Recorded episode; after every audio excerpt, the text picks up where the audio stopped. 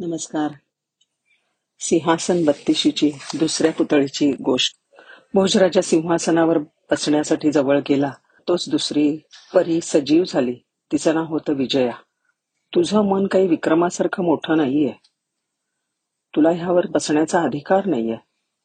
एकदा विक्रमाच्या राज्यामध्ये एक ब्राह्मण आला आणि म्हणाला राजानी आपल्याजवळ कुलीन म्हणजेच शहाणी आणि ज्ञानी माणसं सांभाळावी.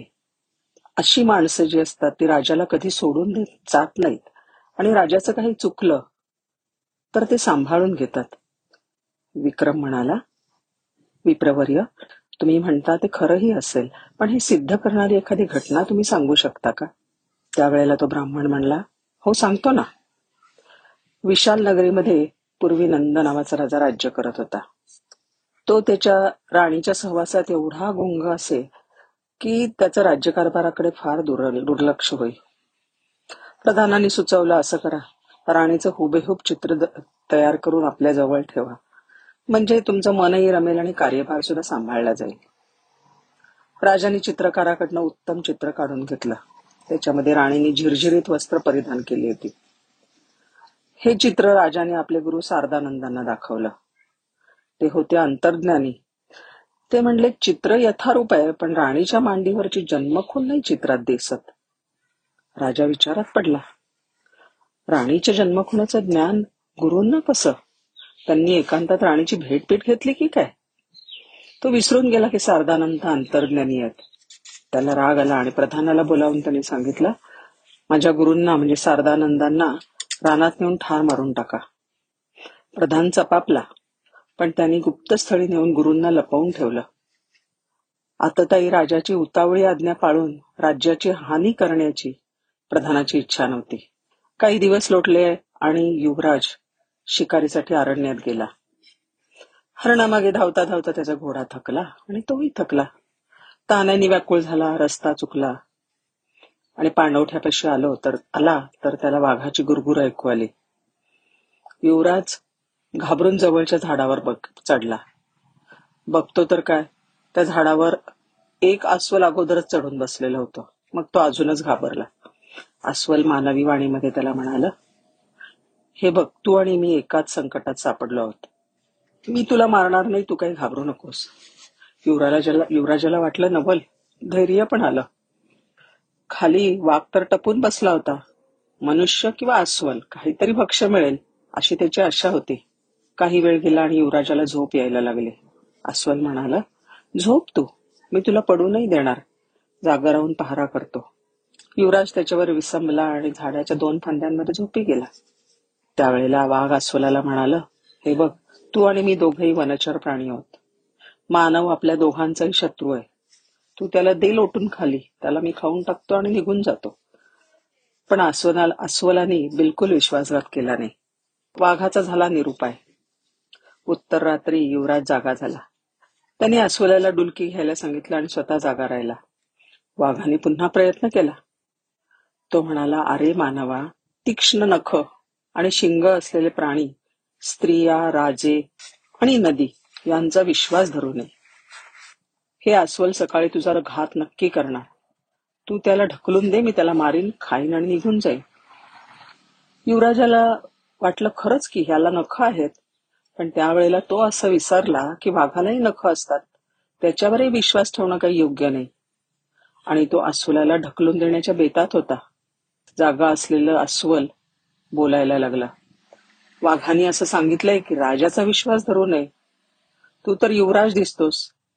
अरे कृतघ्ना मघाशीच मी तुला ठार नसतं का मारलं? पण जा तुला दुबळा म्हणून जीवदान दिलंय. तुला वेड लागेल. स से मीरा. हा शब्द तू सारखा घोकत फिरशील. आणि जो कोणी ससेमिराचं कोड उलगडेल ते तुला ऐकवेल तोच तुला बरे करेल असा मी तुला शाप देतो. सकाळी वाघ निघून गेला अस्वल निघून गेलं आणि वेड लागलेला युवराज ससेमिरा ससेमिरा हा शब्द ओरडत रानामध्ये भटकायला लागला. एकटाच घोडा बघून सगळेजण घाबरले आणि राजा मुलाच्या शोधासाठी रानात गेला. तिकडे त्याला ससे ससेमिरा ससे ओरडत भटकत असलेला राजपुत्र सापडला. कोणाला काही कळलं नाही. त्यांनी प्रधानाला दवंडी पिटवण्याची आज्ञा केली. नगरातला जो कोणी राजपुत्राचं वेड दूर करेल त्याला मोठं बक्षीस देण्यात येईल. प्रधानाने हा सगळा प्रकार लपवून ठेवलेल्या शारदानंदांना सांगितला. त्यांनी दिव्य दृष्टीने सगळा प्रसंग पाहिला. आणि त्यांना ससेमिराचं कोडं सुद्धा सुटलं. त्यांनी सांगितलं की राजाला सांग की तुझी मुलगी पडद्याआड बसून राजपुत्राचं वेड नाहीसं करेल. मीच तिकडे वेशांतर करून बसेन. राजानी पडद्याची व्यवस्था केली आणि पडद्यासमोर युवराजाला बसवलं.